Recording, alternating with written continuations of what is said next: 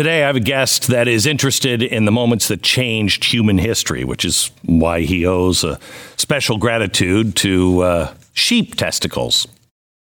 If you're a fan of this show uh, and uh, the show Dirty Jobs, you know what I'm talking about. It's ugly. You know his voice from The Deadliest Catch, How the Universe Works, and Shark Week.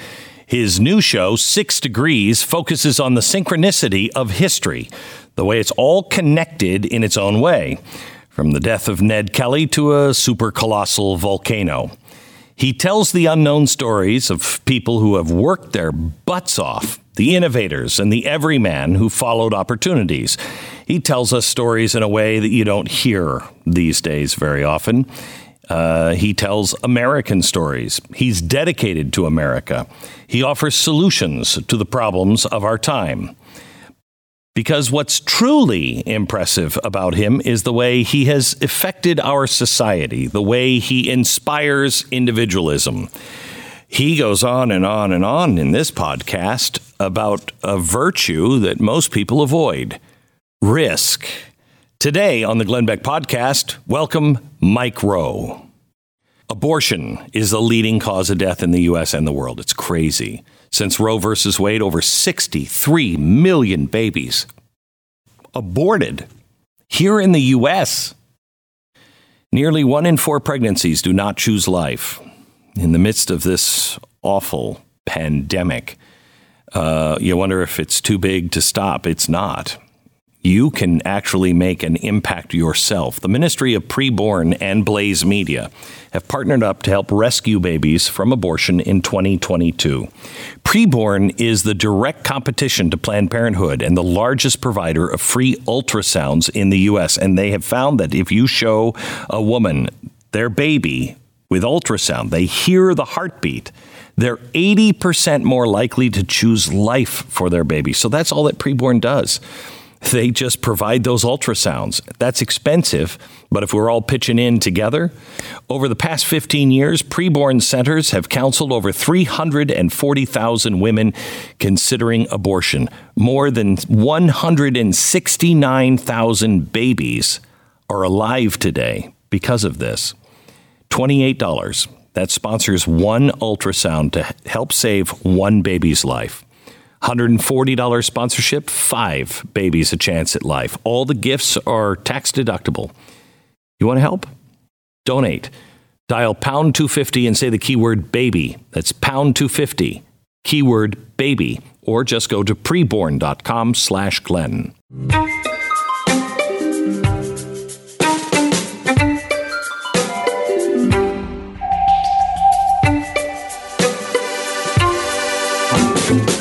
It's been how long since you sat on this set with me? I think I was. It feels like seven years. Yeah, you were you were early on, mm-hmm. and I've watched you grow and change, and you've grown this little empire of yours that is just remarkable. Uh, thanks. You did two things that that helped. Uh, that helped me double down on it. The first was, you won't remember this, but we auctioned off a poster I was doing all kinds of different things to raise money for the foundation, yeah. and I had this uh, work smart and hard poster. Yeah, yeah. You autographed it, I autographed it. Mm-hmm. We put it up for auction, and one of your viewers or listeners paid like sixteen thousand dollars for it, and that made me think. You know what? We can raise a lot of money doing non-traditional things for the foundation. Right. And the second thing you said was, "Hey, the social media thing, it's kind of a nightmare, but don't be an idiot." Okay. Get a Facebook page. Get, well, I had it, and I was I wasn't really tending to it. Yeah. The way I could. Yeah. But it was an easy transition for me because, like you, I always I always thought my real boss were was the people the who mm-hmm. li- watched and listened. Yeah. And so I just started using Facebook as a um, as a focus group of sorts, and uh, I woke up a I don't know, a few months later, and there were six million people on there. Amazing. So it's it's made a huge difference. Yeah. Uh, are you ever concerned about saying something and being banished? Because you really you are very frank on things. Uh, right now, I'm thinking. um, yes, I I mean I'm I'm concerned in the sense that um, we're living in a time, obviously, when the consequences for wandering too far out of your lane or saying a magical word can be dire. Not even wandering out of your lane. I don't know what my lane is. You, but you, you take up half the pool, my friend. Your lane is wide and deep. but uh, so you are worried about. Have you had any? Oh, sure, sure. I mean, my my my first real brush with cancellation came before the cancel culture thing was a thing. I narrated a Walmart commercial, and the and the Walmart commercial uh, basically announced the reopening of factories and trumpeted the company's intention to spend a quarter of a uh, trillion dollars over the next 10 years in supply chain. I don't work for Walmart, didn't have a deal with them, but I agreed to narrate the spot because I thought it was really simpatico with my foundation. And I like the idea of a big American company investing in American manufacturing. And so I narrated this thing. A beautiful spot, aired during the Olympics, in fact, about eight years ago, I guess. And, um, well, before I went to bed, I, you know, I posted something, uh, shared a copy of the spot. Some people loved it, but the union issue. Oh my God. People were like, how could you? How could you get in bed with a company that treats its workers so poorly? And so I thought, whoa, you must be this tall to get on that ride, right? I didn't sign on for that. I just had a glass of wine, wrote a post, and was going to bed. Well, Right. I got up in the middle of the night, as men of our age do, to take care of business. I looked again at the Facebook page, and this thing had gone around the world. What happened next was incredible. I was uh, I was boycotted by an organization called Jobs for Justice, and they were challenging me to come out and meet with Walmart workers. Meanwhile, like I said, I, I have no relationship with the company, and, I and just, just, just did the uh, voice work. I need a labor nightmare, Yeah. like I need a hole in the head, right? So I'm like, I, I can't really deal with that. But they crashed my website. They had thousands of people writing letters, and they were calling for boycotts of everything that I was involved in. I didn't even know who these people were. Meanwhile, I'm out in the press defending both myself and, weirdly enough, Walmart, right? And so uh, the next night I'm on CNN, then I'm on Fox News, and we're having this giant conversation about work and about unions and about manufacturing. And suddenly I realized wait a second, there's a weird upside to this because I'm in the midst of something, but I'm also using it to promote my foundation. Meanwhile, Walmart's getting all kinds of tailwind because the Dirty Jobs guy is out there in the world talking about the importance of revitalizing the supply chain. Next thing you know, we get a call from the president of Walmart and his uh, head of PR saying, in no uncertain terms, what the, what the hell are you doing? You, you're out there speaking on our behalf. I'm like, well, somebody should. right. And I'm not really speaking on your behalf. I'm speaking on my behalf. Right. So, long Were they kind of mad at you? they weren't mad because, on the one hand, they loved this commercial and their initiative, I believe, was sincere. And they were getting more unearned media and Sure. attention than, than they ever imagined. I was getting boycotted, on the other hand. And so, Mary, my partner, and I, we, we just decided, you know what? We, we have to get in front of it. We scheduled our own satellite media tour.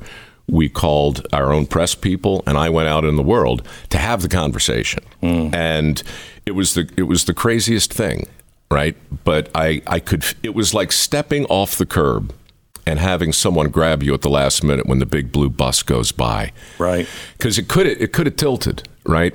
So what i wound up doing was writing an open letter to jobs uh, with justice and i and i explained that they crashed our website and we're a small mom and pa company and i further explained that the people you're representing who work for walmart what are you doing? You're trying to get them another 8 or 10 cents an hour. I'm offering to train them how to weld or how to learn a skill that's actually in demand, double, maybe triple their salary. So that conversation took a whole different turn. But that's a long way of saying, y- yeah, I I'm mindful of it. Yeah, I, I've I've seen your your pushbacks, and they're brilliant. I mean, they're really, really brilliant. Thanks. Uh, let me stay with unions for just a second. Um, there's a goal now of uh, tripling the union membership in the next few years by the administration. They got they're pushing good union jobs. Hmm.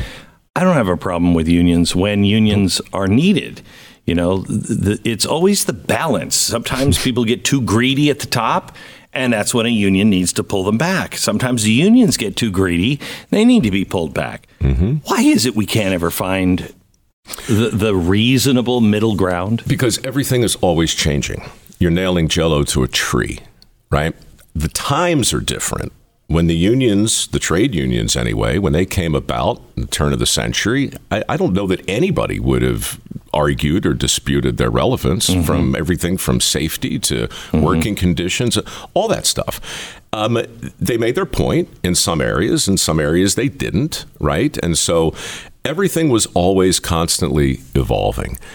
I wandered into this morass, this miasma, uh, and was in a really odd position because my foundation makes no distinction between right to work and union. I've trained lots of people who are happy in unions, and I've trained lots of people who are working in non union states. Correct. But for my own self, Glenn, right? And, and I think we're probably, we've probably been in the same unions mm-hmm. Screen Actors Guild, AFTRA, mm-hmm. AGMA.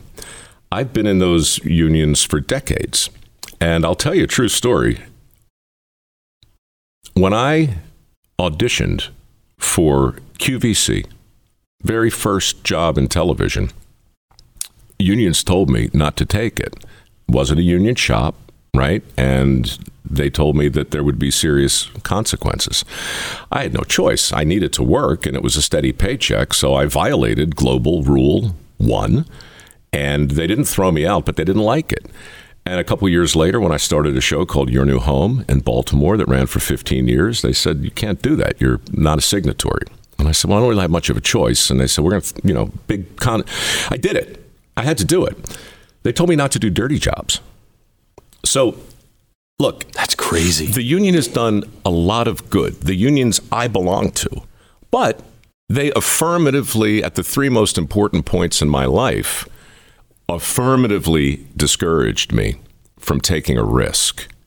And uh, risk is really the four letter word we should probably concern ourselves with most these days. And I feel like, um, you know, everybody's searching for progress.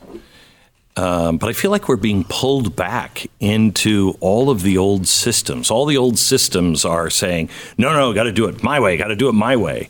Um, I feel like our government all over the world is like living in the 1950s, mm-hmm. um, mainly because a lot of our politicians were there in the 1950s. um, I feel like the big media corporations are doing everything they can to hold on to their power.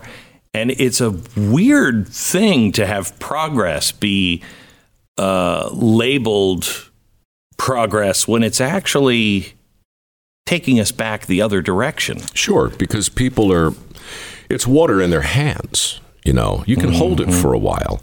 But look what we're doing right here. Right, ten years ago, when Couldn't a, have done this. a podcast wasn't a thing. Like mm-hmm. you, you built this studio. You you got out from Fox, and you just said, "Wait a second. It was madness when we did it. It was risk. Mm-hmm. You you know you saw the risk, but like a lot of successful people, you you didn't run from it. You actually used it. You know, and and that's the thing I worry most about today, and it it, it, it is germane to the union conversation, but it's also relevant to everything. everything from masks, our risk averse nature.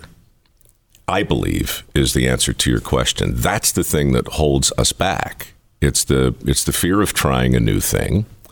It's the fear of consequences. It's our desire for certainty.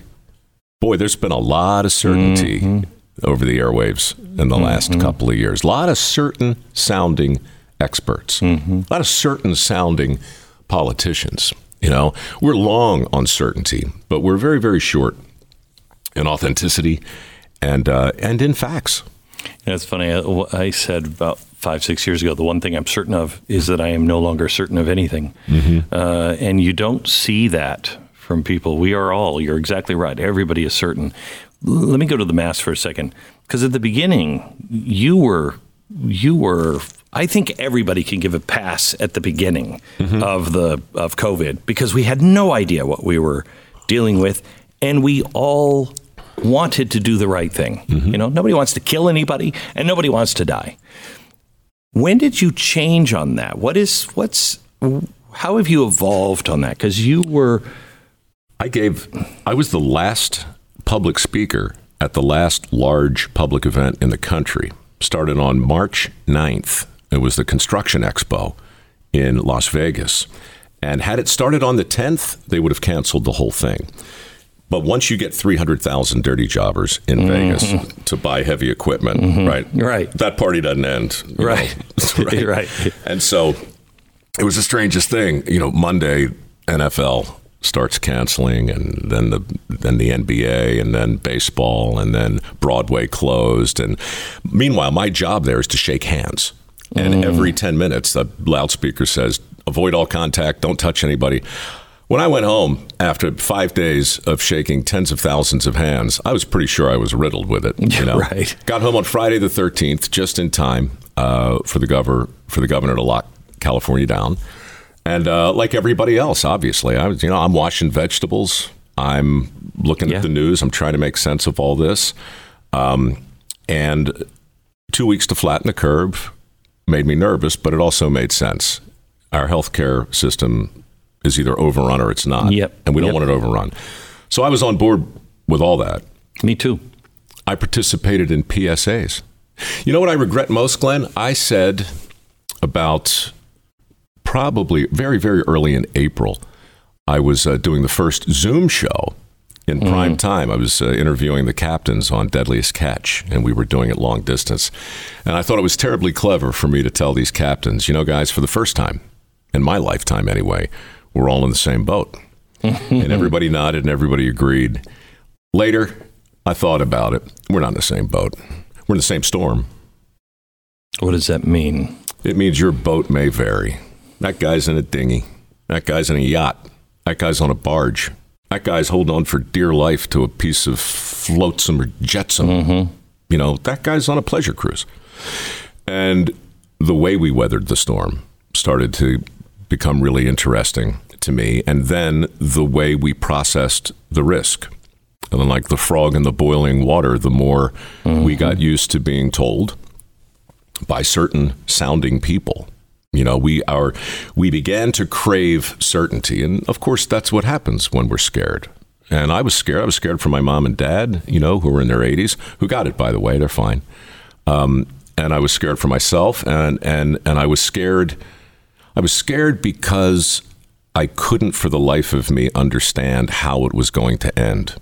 And when you take the measures that we were taking with no clear rubric for success mm-hmm. or termination, then it's just very, very difficult to to feel good about the terminus. And there was just no terminus in this thing.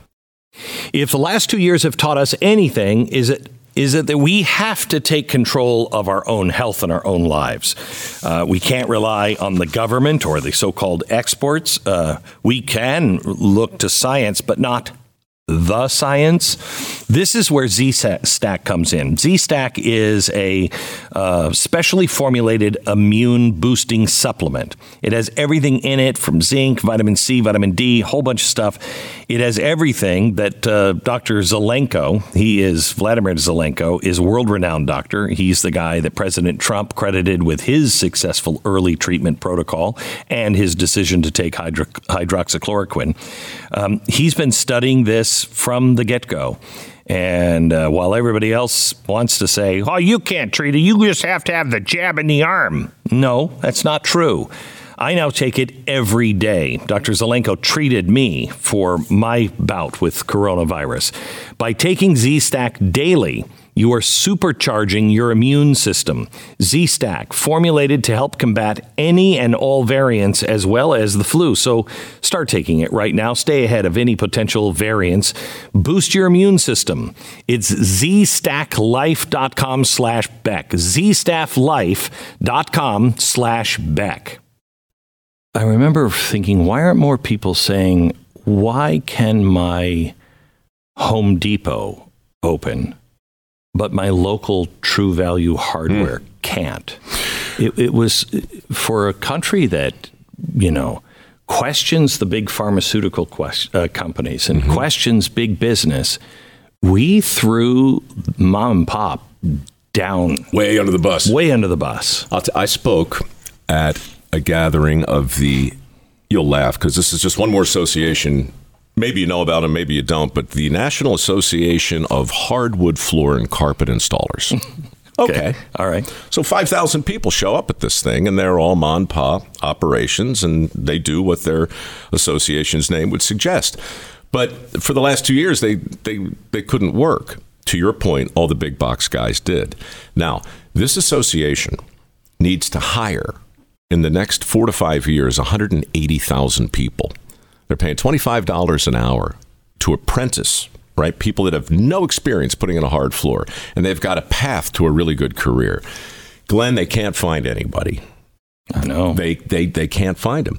And this is one association representing tens of thousands of people that have to hire a lot. There are so many associations in the country right now. Eh, eh, the energy business has its back against the wall. The cable business, the broadband business, everybody's looking for skilled labor, right? And nobody can find it. So that really started to worry me too as this went on. You'll laugh at this too regarding masks. I safety third. Safety third. I love that. This crazy mask. Look at this thing. Right now, it's become, I think, like a collector's item. We've sold tens of thousands of these, raised over $400,000 for the mikeroweWORKS Foundation. And we started doing this, I think it was in July of 2020 when it became clear to me that, okay, cloth masks don't work. Don't work. And we're being told that we have to wear a thing that doesn't work. Correct. That's what I believed then. Mm-hmm. And, and, today it seems self evident. Mm-hmm. Um, and I thought, well, what do you do for what do you do for people who have who, to have to wear a mask but don't want to. And who understand that just because you're in compliance doesn't mean you're out of danger. Correct. Right? So I wasn't taking the situation lightly or suggesting that the, the disease wasn't highly contagious and, and very, very serious. I was just saying, wait a second. This doesn't work. This isn't going to work. But if you're going to make me do a thing that doesn't work, I kind of I kind of want to be able to at least give you half the finger. Right. Not the whole finger. right, right, right. But, but right. Maybe just a pleasant reminder. Just, just, yeah. just the tip. Right. right. And so, uh, you know. Explain safety third for people who don't know your rules. So, safety third um, does not mean that safety isn't critically important. It just means that there is an orthodoxy in our country that has become uh, platitudinous, and that is based on the old trope safety first. Safety First came out of uh, the vocational world, and it was an attempt, and a pretty successful one, to get workers more focused on the importance of being safe. But like so many other campaigns, they overreached. And in their attempt to get people more focused on safety, they said that there was nothing as important as safety. And everywhere on Dirty Jobs that I went for the first couple years, you know, I saw these safety first banners. My crew and I sat through dozens of mandatory safety briefings, lockout, tagout procedures, confined space procedures. We went through all of it. And believe me, Glenn, we paid attention because we wanted to go home mm-hmm. with everything working, right? Mm-hmm. And so, first couple years, nobody got hurt. Season three was craziest thing. Broken finger here, broken toe there, cracked rib, singed off my eyebrows in a blast furnace, uh, a couple concussions, nothing serious, stitches. Like the wheels came off the bus. Why? We were still going through all the safety first machinations. We were just not paying attention. It was like Charlie Brown's teacher. You sit through 50 safety briefings, right? Wah, wah, wah, right? The idea that somebody can tell you that your safety is their top priority, mm-hmm. the minute you believe that, mm-hmm. you're in danger because nobody can be more responsible for your mm-hmm. safety than you. And if, if, if the real enemy is complacency, and I believe that to be true, then we have to say something to cut through all the platitudinous garbage that lulls us into a false sense of security. Safety third became the rallying cry on dirty jobs. It simply meant be careful. Be careful. I was in, uh, I was at the Grand Canyon and uh, I went to the Native American side. Not a fence to be found. Okay, they built that huge glass platform out that you can walk on. Isn't that isn't It's- that magnificent? It's amazing. It's amazing. Um, and if you've been there, you know there's no safety anywhere. There's no warnings. You know, like, hey, a couple more steps, you fall off the cliff. And uh, I asked one of the guides. I said, "How many people fall off the cliff?" He said, "We don't have any." Correct. There's a thing, it's somewhat controversial, but it's actually at the root. This isn't just me being a smartass, right? I, I actually read a paper, it's published in Canada years ago, by a guy who talked about uh, risk equilibrium, homeostatic risk, and uh, compensatory uh, behavioral. So, so basically, what all that means is everybody in this room has a different risk tolerance. And when you introduce safety protocols, an interesting thing happens to your behavior. For instance, if I if I put a helmet on you, study after study after study shows you drive a little faster on the motorcycle. It's. I think that's why there's so many problems. You don't have the problems in uh, in rugby that you have in the NFL. Correct. Correct. You, I'm safe. That's right. I'm I'm I'm in compliance. I got my gear. I can go more. Therefore, let's let's rock it. Right. I'll never forget standing on the deck of a crab boat on the Bering Sea in 2004. First time we were up there for Deadliest Catch, and it was sporty. I mean, 15 foot seas, sideways sleet, Oof. and we're still working in it, right? We're hauling up pots, we're doing the whole Horrible. thing. And I walked into the wheelhouse at one point, and I'm like, hey, Captain, OSHA? And he like looks at me. He got a cigarette burning in his mouth. He's got one behind his ear, also lit. Cigarettes everywhere. And he's looking out the window, and green water's coming over the bow. And he says, "Ocean, ocean." I'm like, "No, I get it. We're all terribly brave, but I mean, at what point? At what point do we kind of wrap this up? I got cameramen out there. I got all sorts of stuff. It's going off the rails." And he says, "Son," calls him. He's my age, basically. he, he says, "Son, look, I'm the captain of a crab boat. My job is not to get you home safe. My job is to get you home rich. You want to be safe? Be safe. That's on you." Now, nobody in the lower 48 would ever talk to anybody like that. And I'm not even saying this was a good thing. I'm just making the point that when somebody who you think is primarily concerned with your safety reminds you that they're not, you make sure your life jacket is on properly. Mm-hmm. You make sure you got three points of contact mm-hmm. all of the time.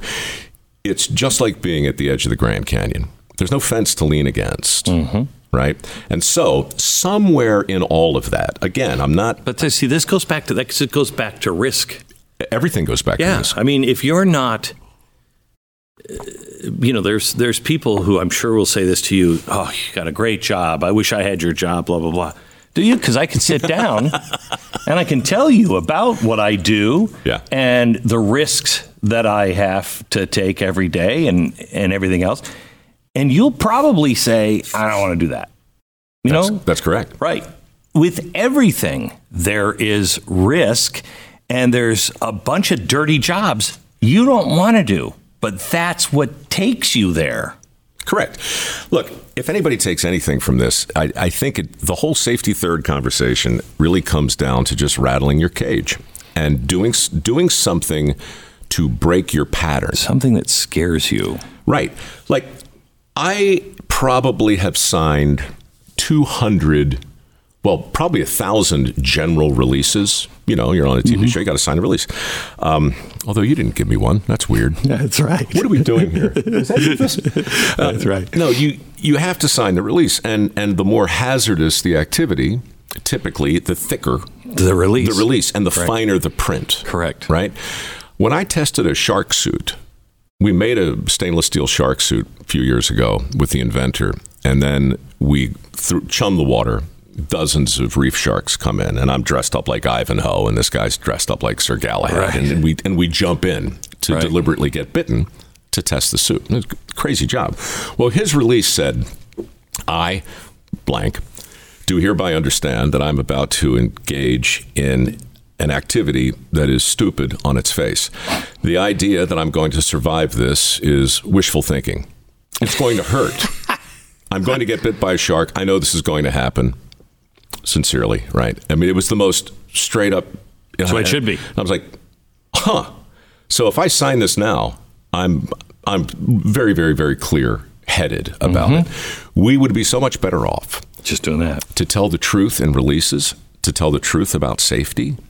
And if you if you if you look at our relationship to risk over the last couple of years, the whole notion of COVID zero, the whole notion of eliminating it, you know, it began with uh, what's his name, that genius Cuomo, right? Genius. This guy, I mean, look, I, I again, I'm trying to stay in my lane, but we're on this. You're right. I topic, know. I know. No, I know. You'll remember the moment. No measure, he said, no matter how Uh-huh. draconian, can be deemed an overreach if it saves a single life. That is when I started making safety third masks, Mm-hmm. honestly, because good grief. The number of people who believed that, Glenn, Oh, that is incredible. we've lost all sense of balance between freedom and safety. All sense. So where is it? How do we gain that back? I want my freedom. Mm-hmm. You know, it's not where in the Constitution does it say the government's supposed to keep us safe, except for guarding our borders, which they don't do, and making sure that we have a military for anybody that try, comes in to evade. That's it. Right. That's all. It's almost as if we realized at some point over the last couple of years that um, we were mortal. It's like, what do you mean? No, no, no. We're we're living forever, right? We this is what are you what are you telling me about this the, the, this new danger thing? It was the novelness of the novel coronavirus that also made me say, wait a second, what what's really novel here? I I suspect you're a fan of C.S. Lewis. Mm-hmm. He wrote, and this is worth a Google too, if you haven't seen this. In 1948, he answered a question, and the question was, "How am I to live in the atomic age?" And people were just getting their heads around the novelness of the fact mm-hmm. that a bomb, a missile, could mm-hmm. land. I mean, a terrible, terrible thing. And I didn't live through it, but can you imagine the anxiety of living in a world where you suddenly realized that there was a nuke pointed at you? Right? We're freaked out with masks and kids in schools right now. They were diving under chairs. I, I remember, Mike, you're, you and I are approximately the same age.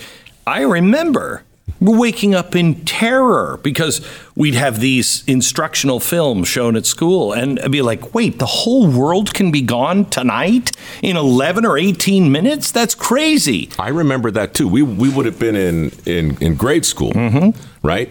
But our parents in 1948 were three years after Hiroshima, Correct. Mm-hmm. And they were all grown up, and they were looking around, going, Correct.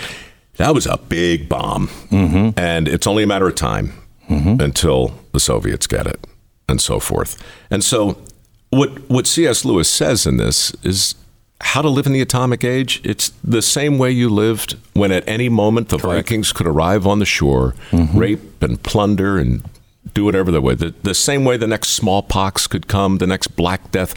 He goes down the list. He says, look, it, it always feels different.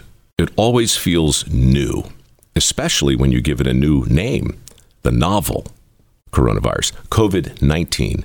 Well, guess what? Now it's, now it's 22 right? Right. And people are starting, I think, to, I think it's only a matter of time until you get bored with being scared. You're still there. We're already there. I think America has changed. I think the whole world has changed. Enough. Enough. We got it. You know, when you get to the point, because, you know, as a student of history, I know what happened in 1918, and it was much worse than what just happened. Mm-hmm. And when this was coming down, I was one of the first people talking about it really early in January, and I said, don't fear the virus. Even though we don't know what it is, they're welding people into their houses. Don't fear the virus fear what the consequences are of the virus economically and to our nation. And that's what we've seen. You know, you you're going to deal with it. We're going to deal with it and we're going to survive.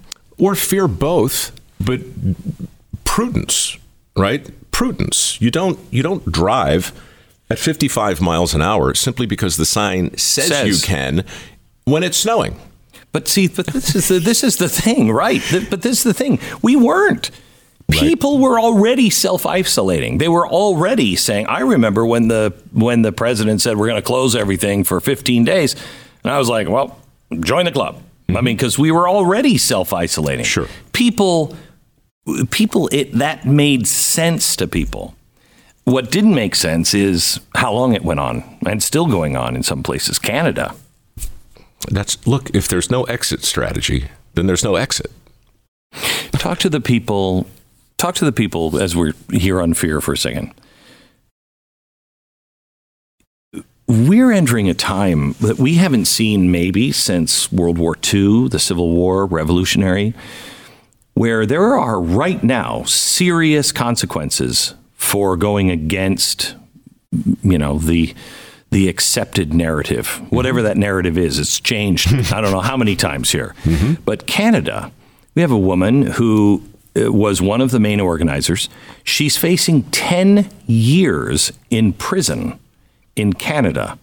They've lost their livelihood. They lost everything they had in the bank. They lost their truck because she contributed a couple hundred bucks to no, because she was an organizer. Oh. But the but it was peaceful. Right. You know, everything she did was square within the law, except maybe parking fines. Mm-hmm. That scares a lot of people. You see this government come down, Canadians right now, but we're having it here too. The government comes down, they're coming down to make sure you understand. Don't screw with us. Mm-hmm. How do you, how do you, what would you say to people about the fear of government coming down on you at this time, losing your job, losing everything. There's no mask to protect you from that. There's no PPE to protect you from that. There's no vaccine to protect you from that. The only thing that can protect you from that are your neighbors and your willingness to stand up. It's very, very hard as you know, to be the first one to stand up. Mm-hmm. And so much of what we've seen over the last couple of years down here, I think, reminds me of that old Hans Christian Andersen, you know, the emperor's new clothes. Oh, yeah. When the emperor is told that his garments are fantastic, and of course, the tailors haven't made any garments at all, but they convince him that he's clothed and he sits there in his chair and he's paraded through town naked and all the townspeople are like, "Oh well, yes, those are amazing clothes." Ooh and on. It was the kid. It was a kid who finally says, "Hey, that that dude is naked, man." And then some adults started nodding like you are, going, "Yeah, yeah, yeah, he's naked." Mm-hmm. And then pretty soon, okay, we all see it, and you know, we, you can't arrest the whole town, right? So I don't know where it tips exactly, but I would say to people that in so many ways, speaking only for myself, I have felt like that kid, and and I've also felt like a bystander in the crowd. You know, I, I wasn't the first to do or say anything. I had a lot of pushback on safety third. I believe bet you me. did. I bet you did. And had I not donated the proceeds to my foundation, uh, I'm not quite sure how I would have positioned that hmm. publicly. But uh, to answer your question, I just think that when it tips is when we can no longer bear to be told the thing we're looking at is not the thing that's happening. Mm-hmm. We that's we, happening a lot now. Everywhere you look, everywhere it's happening with the language. It's. That protest was mostly peaceful. I saw someone on CNN. Mm-hmm. It was in the. It was on a Saturday morning. It was completely peaceful. I mean, the birds were chirping in the background practically. Mm-hmm. Nothing happening, and they said this may look like a peaceful rally, but don't be fooled. But don't be fooled. Yeah, this is they're this sacrificing is, virgins just right. around the corner, and it was the exact opposite of when they were reporting with five, the whole city burning down, right. saying it's mostly peaceful. But it's it's not just that. The border's secure. Never mm. mind the thousands of people oh you can gosh. see running over it. Um, Afghanistan was a success. Pay no attention to those bodies falling from the sky, Mm-hmm. and don't worry about the fourteen thousand still over there with green cards who are screwed. Right? Mm-hmm. It- on and on and on and on and on. You know, that's actually that's what I think the "Let's Go Brandon" thing was. That's not what it was about when it started, but that's what it became because everybody in that crowd could hear what was being chanted. Yes. But the nice lady in front of the camera said, Oh, can you hear them? They're saying, Let's go, Brandon. And they're, you're sitting right there, awash in a level of cognitive dissonance that's almost impossible to overstate. And you say, No, actually, that's, not, what they're, saying. So, what we're going to do now, it was kind of a Do you think that was? Do you think that's what she heard, or do you think that was a brilliant? I mean, that was a brilliant cover. It was, it was a nice cover, and I thought she did it with kind of a smile and a wink, as if to say, "I guess we all know what's happening." But but she sold it, and Right. and if you look at the transcript, she's clearly saying, and the crowd is is so behind you. Let's go! Oh, oh, let's yeah. go, Brandon! Yeah, and, yeah. And so I, th- you know, the people I've talked to since that happened ha- have adopted that expression. Not to say F Joe Biden, they adopt that expression whenever they're asked whenever they're asked to be a townsperson in the emperor's new clothes Correct. and just nod and go yep those clothes sure are pretty Let's go, Brandon. let's go brandon because here we go again Yeah. we're, we're, we're being asked to believe the unbelievable If you're one of the millions in America that suffer from daily pain, I mean, real bad pain, listen up. There is hope, and it comes in the form of Relief Factor. Every day I see testimonials of people who have tried Relief Factor for their pain, gotten their life back. I've got, in fact, do I have? I have my package for today. I take three times a day. Take one in the morning, one at noon, uh, and one at night. It has changed my life. Changed my life. I'm not in the pain I used to be by any stretch of the imagination. Most days, I'm completely pain free. Please try Relief Factor. It's not a drug, but it was developed by doctors, and you can get the three week quick start for only $19.95. And 70% of the people who try it go on to order more. Drug free, natural way. Get your life back. ReliefFactor.com. That's ReliefFactor.com. Um, I had a job for you to do, and I think it's a dirty job, but I think you'd be great at it. I think that you should become the new CNN ombudsman. that you just watch CNN, and every couple of weeks, you just come in and tell them what they've done.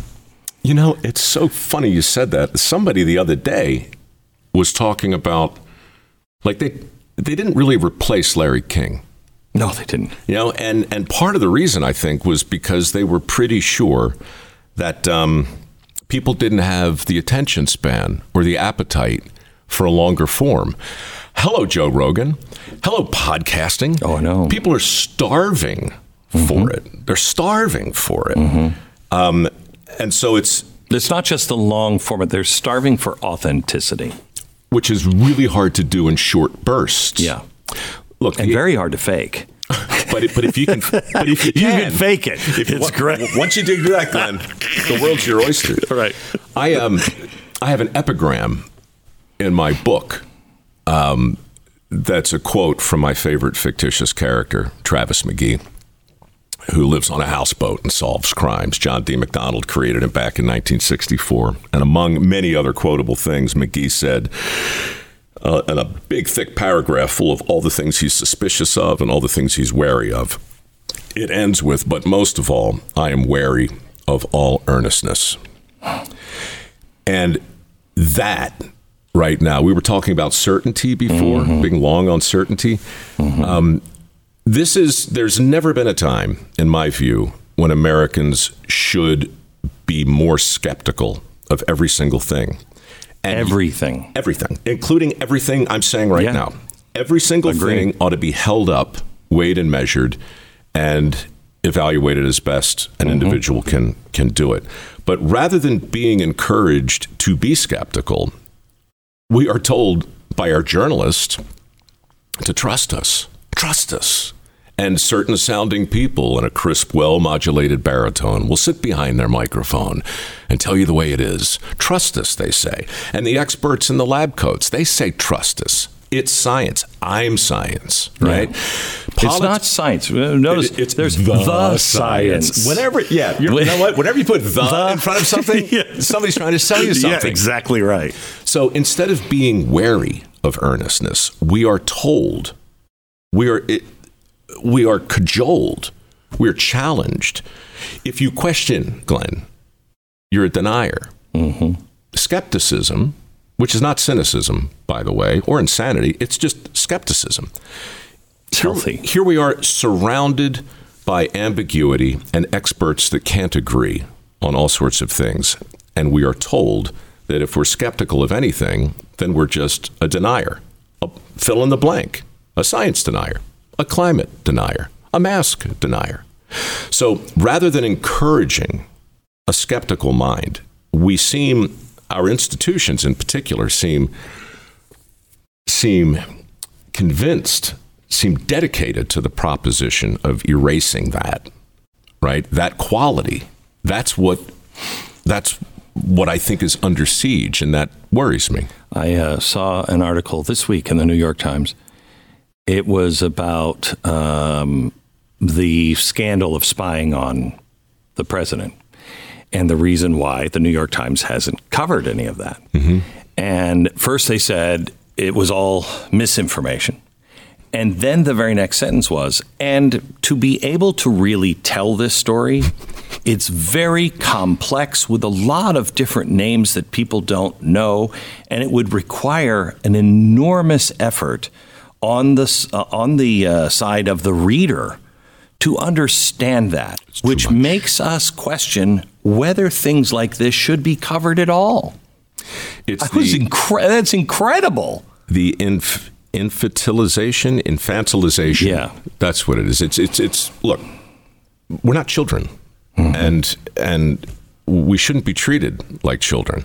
And the idea that somebody somewhere is doesn't trust us to sift through conflicting views.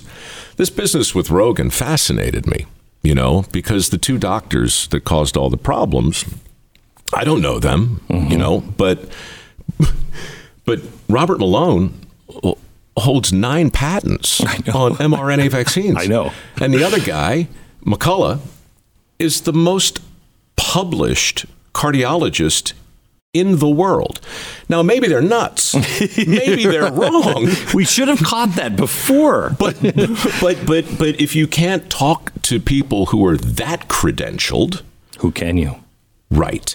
And so for all of that pushback that he got, I I I found that kind of chilling because somebody Neil Young doesn't think I'm capable of listening to ideas that might be incorrect and Mike, when did when did rock and roll become? become the man. yeah, it's amazing to me. All these, especially these aging hippies, that were like, "Hey, fight the power, man! You got the right."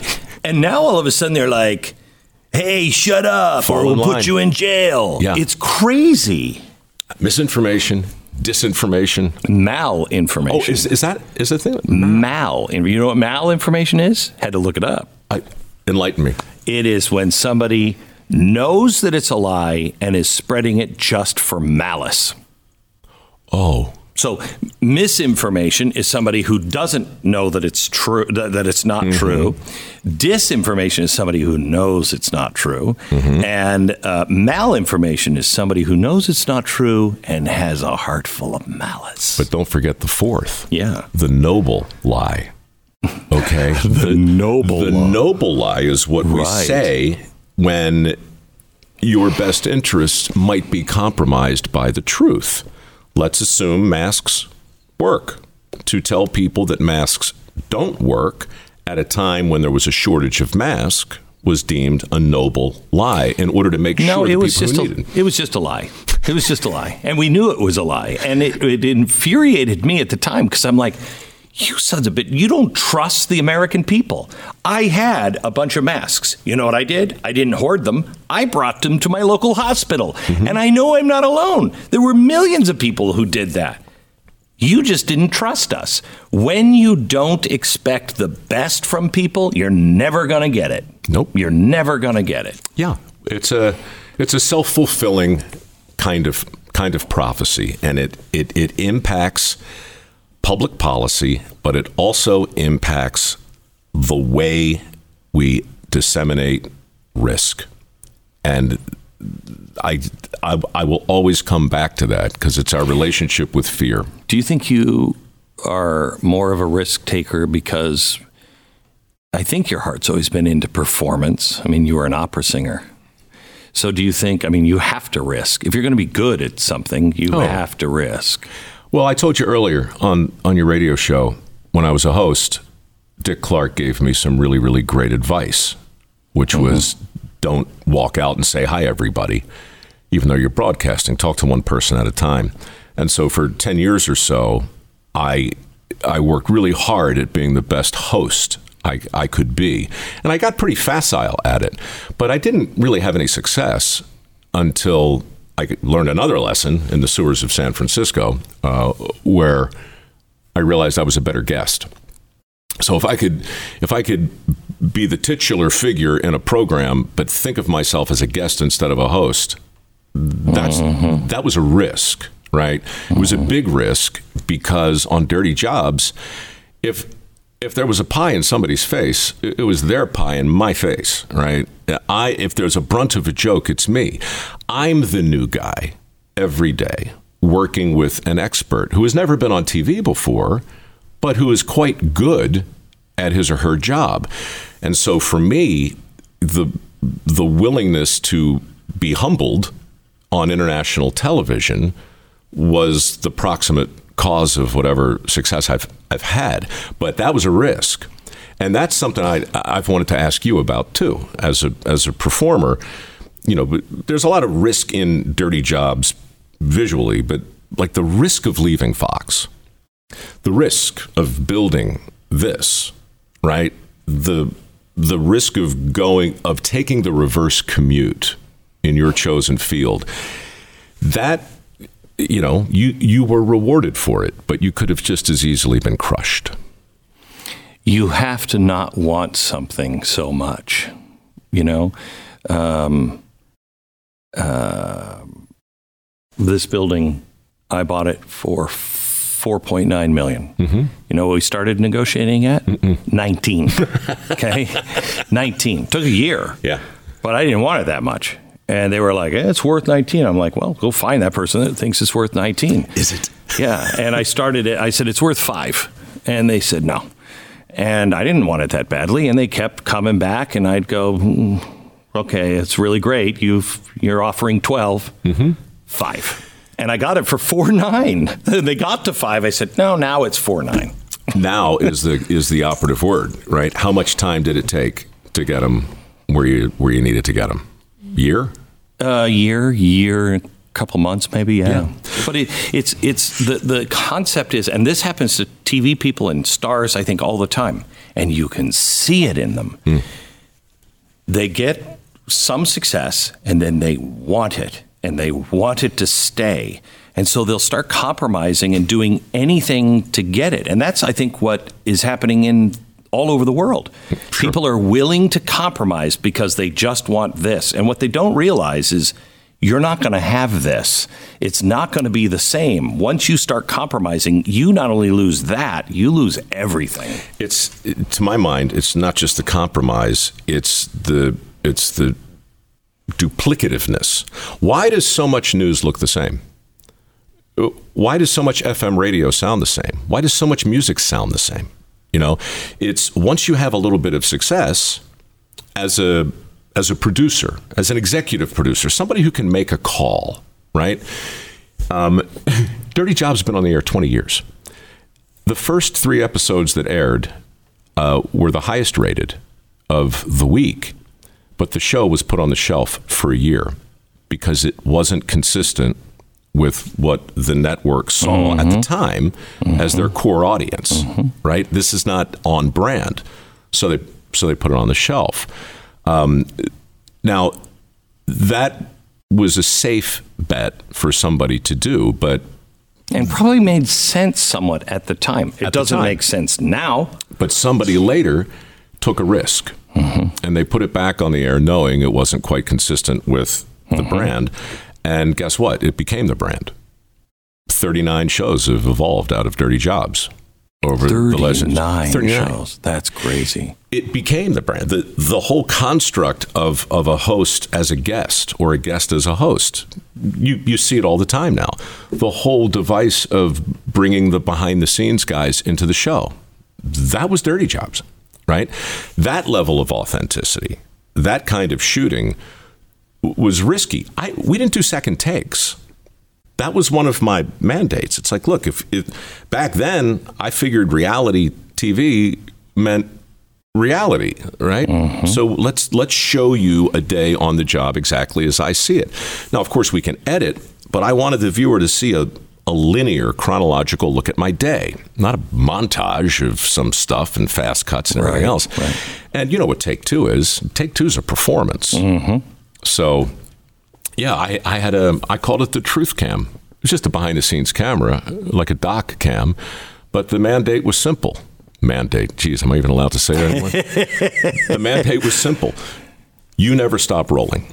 So Correct. whatever else happens here, you know, Happens. camera goes down, plane flies over. I, I could always look to the truth cam and tell the viewer what was happening in the mm-hmm. moment.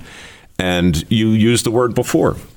If you're looking for authenticity, you find it in those little moments, and it's worth its weight in gold. Um, part of the problem with um, with what we're facing, and I think it's happening to our children. And um, if we keep paying people to stay home, we're going to have more and more problems. Um, I think meaning has to change. A lot of people get their meaning from their jobs. I think it's why a lot of guys die after they mm-hmm. you know, you're right. retire. Yep. So what where how do we find meaning? And talk about the meaning of a job and the meaning beyond the job. Well, on the long list of things we can't control is virtually everything. On the short list of things we, we can is is that. Like there's no you you can't find meaning in a job. There's no meaning in a job. There's a meaning in you. And the thing to which you assign your meaningfulness is 100% in your control. This is why we have wretched garbage men and happy garbage men, mm-hmm. and wretched actuarial accountants and happy actuarial accountants. The job And wretched billionaires and happy billionaires. Correct. There is nothing inherently transformational about a job beyond its existence. Now, if they don't exist, then you don't have the opportunity to assign your meaning to a pursuit, mm-hmm. and and that's tragedy, right? But in the wide world of work, what we've done, I think, somewhat stupidly, is is elevate certain jobs at the expense of other jobs. It's precisely what we've done with education. We've said, look, there's higher education, and that's the thing we want to encourage people to do. And then it's like there's this ellipses, right? Because, well, if there's higher education, ipso facto, there must be Higher lower jobs. Yeah, higher lower. jobs, but lower education Yeah, yeah. yeah. right? Now, we don't call it lower education, we call it alternative, right? So maybe the four year thing is not for you. So we've got a lovely trade school over here for you. Or maybe this community college program, right? Which seems like you're right. It it does seem like that's a consolation prize. It's a vocational Yeah. Mm-hmm. consolation prize. These these safety third masks led to an apprenticeship program at a little company that was on the verge of closing in North Carolina.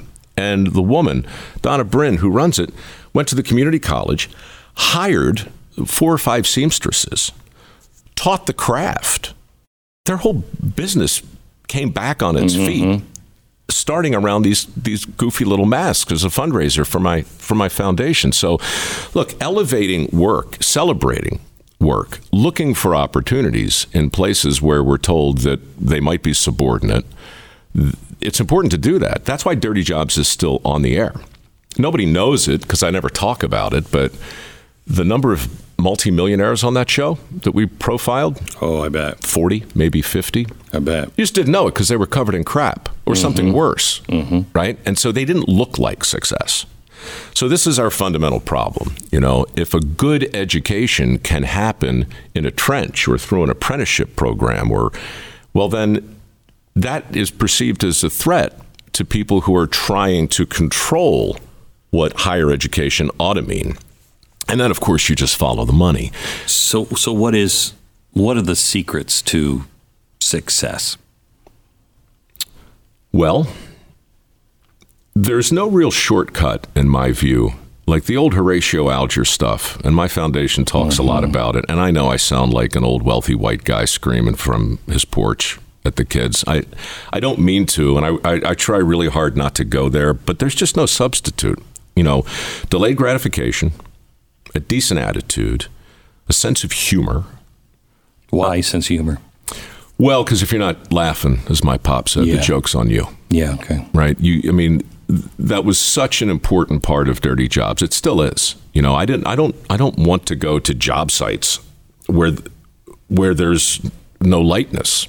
Doesn't matter how, how grim the work mm-hmm. is, or, or how difficult, or how dangerous. Mm-hmm. The vast majority of those sites that I've been to always have this element of camaraderie, this band of brothers, which is humor's neighbor, right? And so it was really important for me on that show to make sure that that we captured that in some way, shape, or form. Because, I mean, w- whatever version of success you have, h- how can it not include mm-hmm. joy, cheerfulness? Mm-hmm. Probably the most important scout law: cheerful, right? So again, that's that's in your control. Your work ethic is in your control. The affirmative decision to show up early, stay late, take a bite of the crap sandwich when it comes around to you, and laugh through it. Those are all choices. So our work ethic scholarship program specifically looks for people who who have those traits. Those traits won't make you successful, but I They don't go a long way. I don't know any successful person who doesn't have them. Yeah. You know, absent some lotto winners and trust fund babies, but that you know that doesn't count. Yeah. Uh, let me let me take you uh, two places. First of all, uh, your favorite storyteller. Well, I mean, Paul Harvey. Paul Harvey uh, took risks. He, uh, as you know, he's a radio guy. Showed up every day in a suit and tie. Yeah. Every day. At his own office with just him. That's right. Yeah. Early, early, Yeah, early, days. really early. Typed his own stuff. You know, he and his boy developed the rest of the story. Yeah. which inspired my podcast the way I heard it. Still does. Um, you know, Harvey, Studs Terkel, um, oh gosh, darn blank. CBS this morning Uh, yeah, yeah, yeah. on the Uh, road. Yeah, yeah. Uh. Charles Kuralt, even George Plimpton. You know, Plimpton was a guy who wanted to experience the thing before he wrote about it, which I admire a lot. Kuralt was a guy who would rather take the back road than the highway, which I admire a lot. Paul Harvey was a guy who would tell you the end in the beginning, which I thought was great. He he was. There's just nobody. Did you ever meet him? No, I never did. But I'll tell you, it's funny. I got, I had a fun conversation with his son, you know, because when I started my podcast, I said, look, this is, this is straight up inspired by Paul Harvey. He called it the rest of the story. I call it the way I heard it. And I wanted to tell stories mm-hmm. about people you knew, but I wanted to share something you didn't know about them in that inside out way. So it, it was, it was his formula, you know. And uh, the podcast went up, and we were up for about a year, and we were doing really great. I mean, it, it was killing it. And um, my partner Mary called me one day, and she's like, uh, "We got a uh, got a FedEx here from uh, Paul Harvey Jr." You know, it's dropped off, and I'm like, "Oh God, it's going to be it's an injunction, it's a cease Right. and desist, Right. it's a lawsuit."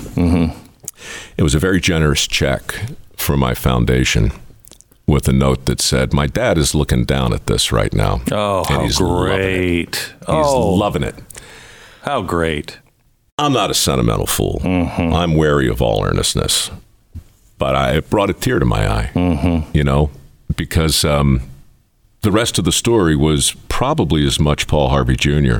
as Oh, it was yeah. his dad. Oh, yeah, He pushed that thing forward. Oh, yeah. You know. Yeah. So yeah, it made me think of my own dad and the things we had worked on, and you know all the stuff we're talking about right now. Some days you think you're going to get sued, and they send you a check. Some days you think you're getting a check. let me let, let's end it on uh, on this. The two or three times that you thought you were going to be the host of the Daily Show. Yeah, it was twice. In, in those days, I was still masquerading as a host and, and, and determined. You know, I, I hadn't had my dirty jobs epiphany in the sewer. I was I was a good host, and and this this audition came along, and they saw everybody. They auditioned over fifteen thousand people and Oh my gosh! in New in New York and L.A. It was going to be a big show. And yet, still in the end, they've ended up with Trevor Noah. Hey, look, you know, these, I mean, these- wow. these are uncertain times. um, but back then, in the late '90s, you know, I didn't know what it was. I just knew that Comedy Central sounded like a fun place Yeah, to work. right, sure. And the Daily Show sounded like a show that was on every day, right? so I'm thinking, okay, there's some job security, and you know, I can impersonate a news anchor, and Mm-hmm. you know, they're they're in on the joke. I auditioned. They called me back. I went back again. Auditioned some more. They called me back for a third time, uh, and I got the job. They told me on a Friday, "Congratulations! Come in Monday, meet the writers." So I was very excited. I was living in New York, and uh, had a great weekend. Celebrated all weekend. Went in Monday to meet the writers, and there was just this one woman sitting in this room, and she didn't look happy. And I'm like, "Is this Comedy Central?" She's like, "Yes, but here's here's what happened." Long story short, um, Doug Herzog, who was running the place at the time, really wanted Craig Kilborn, who was working at ESPN. They wouldn't let him out of his contract, but over the weekend they relented. They hired Craig. I was out, and that Glenn, that that.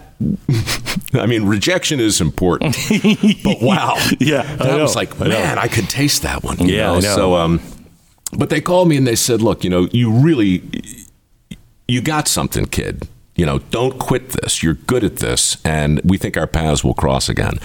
Well, son of a gun, a year later, old Craig Kilborn gets the call, winds up doing the late show at CBS, I guess it was. And um, they call me back and they say, look, this job is basically yours. We've looked at your tape from a year ago. We'd like you to come in again, meet the folks, say hi. So I did. Were you were you skeptical the second time? No, that's the sad No. bit. No, Okay, yeah. it was. It was like, look. I mean, I just thought. There it is. I thought it was destiny. I'm like, this. Well, obviously, this is maybe. Yeah, They're gonna- right, right.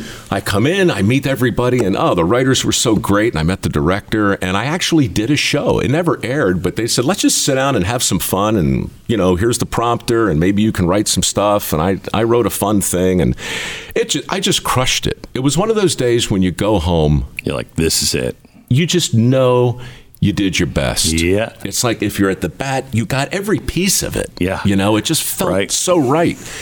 And um, as I was leaving, Madeleine Smithberg said to me, she said, Look, the only way this gig isn't yours is if this network, if this, her words, cheap ass network, coughs up a few million dollars for the likes of Norm Macdonald or um, oh, who was the other guy? Uh, Dennis Miller or Jon Stewart. But that'll never happen. He says, that'll never happen. So I said, great. Three days later, Jon signed a $4 million Right. contract. Yeah. Do you think you'd even be considered now? Oh, probably not. I mean, I'd be, it, it would be funny, you know, to have a, a third whack at the I mean, I would, I'm tempted. I'm trying to think who I know over there that could give you a call and say, Well, but Mike, we've got We've got- we've got a gig Mike, for you. are you sitting down? Your Unless coming. we can get anyone else. Here's the truth, and this is probably a good place for me to land the plane. Um, I don't think I'd take it, you know, if they offered, and and I, and I don't say that because I think I'm above it or anything. I, a, a daily show is a priceless opportunity to to influence and to push the rock up the hill and to do whatever it is you want to do. God bless Trevor Noah. Uh, you know, if he's having fun and everybody's happy, I think it's great. Never. I mean, I went from that rejection to working for Dick Clark, where I learned some interesting things, and then I had maybe a hundred other jobs. But it wasn't until the sewer in San Francisco when I realized I was a better guest than I was a host, and it wasn't until the risk came together and the stars lined up and Dirty Jobs got on the air and then off the air and then back on the air. That's when my life changed. That's when the foundation evolved. That's when every good thing that's happened over the last 20 years, that's when the die was cast, mm-hmm. you know? And so it's, I haven't had the most glamorous career, but I've, You've had a great career. I've, I've had a terrific run, mm-hmm. and and I have a a very unusual business with a really unique set. Of, my best friend from high school is the producer on my podcast mm. and is mm. deeply embedded in my foundation. Mary, who you know, has been with me from the start. That woman, managing partner at a at a high end law firm with a lot of clients, she left to work with a guy who crawled through a sewer as a guest in order to build a business that ultimately let me sit here with you talking about safety third and various other concepts that have allowed my foundation to give away a million dollars every year for work ethic scholarships. So, yeah, the Daily Show would have been great. Wouldn't have gotten you here. Not here. Mike, thanks. Anytime.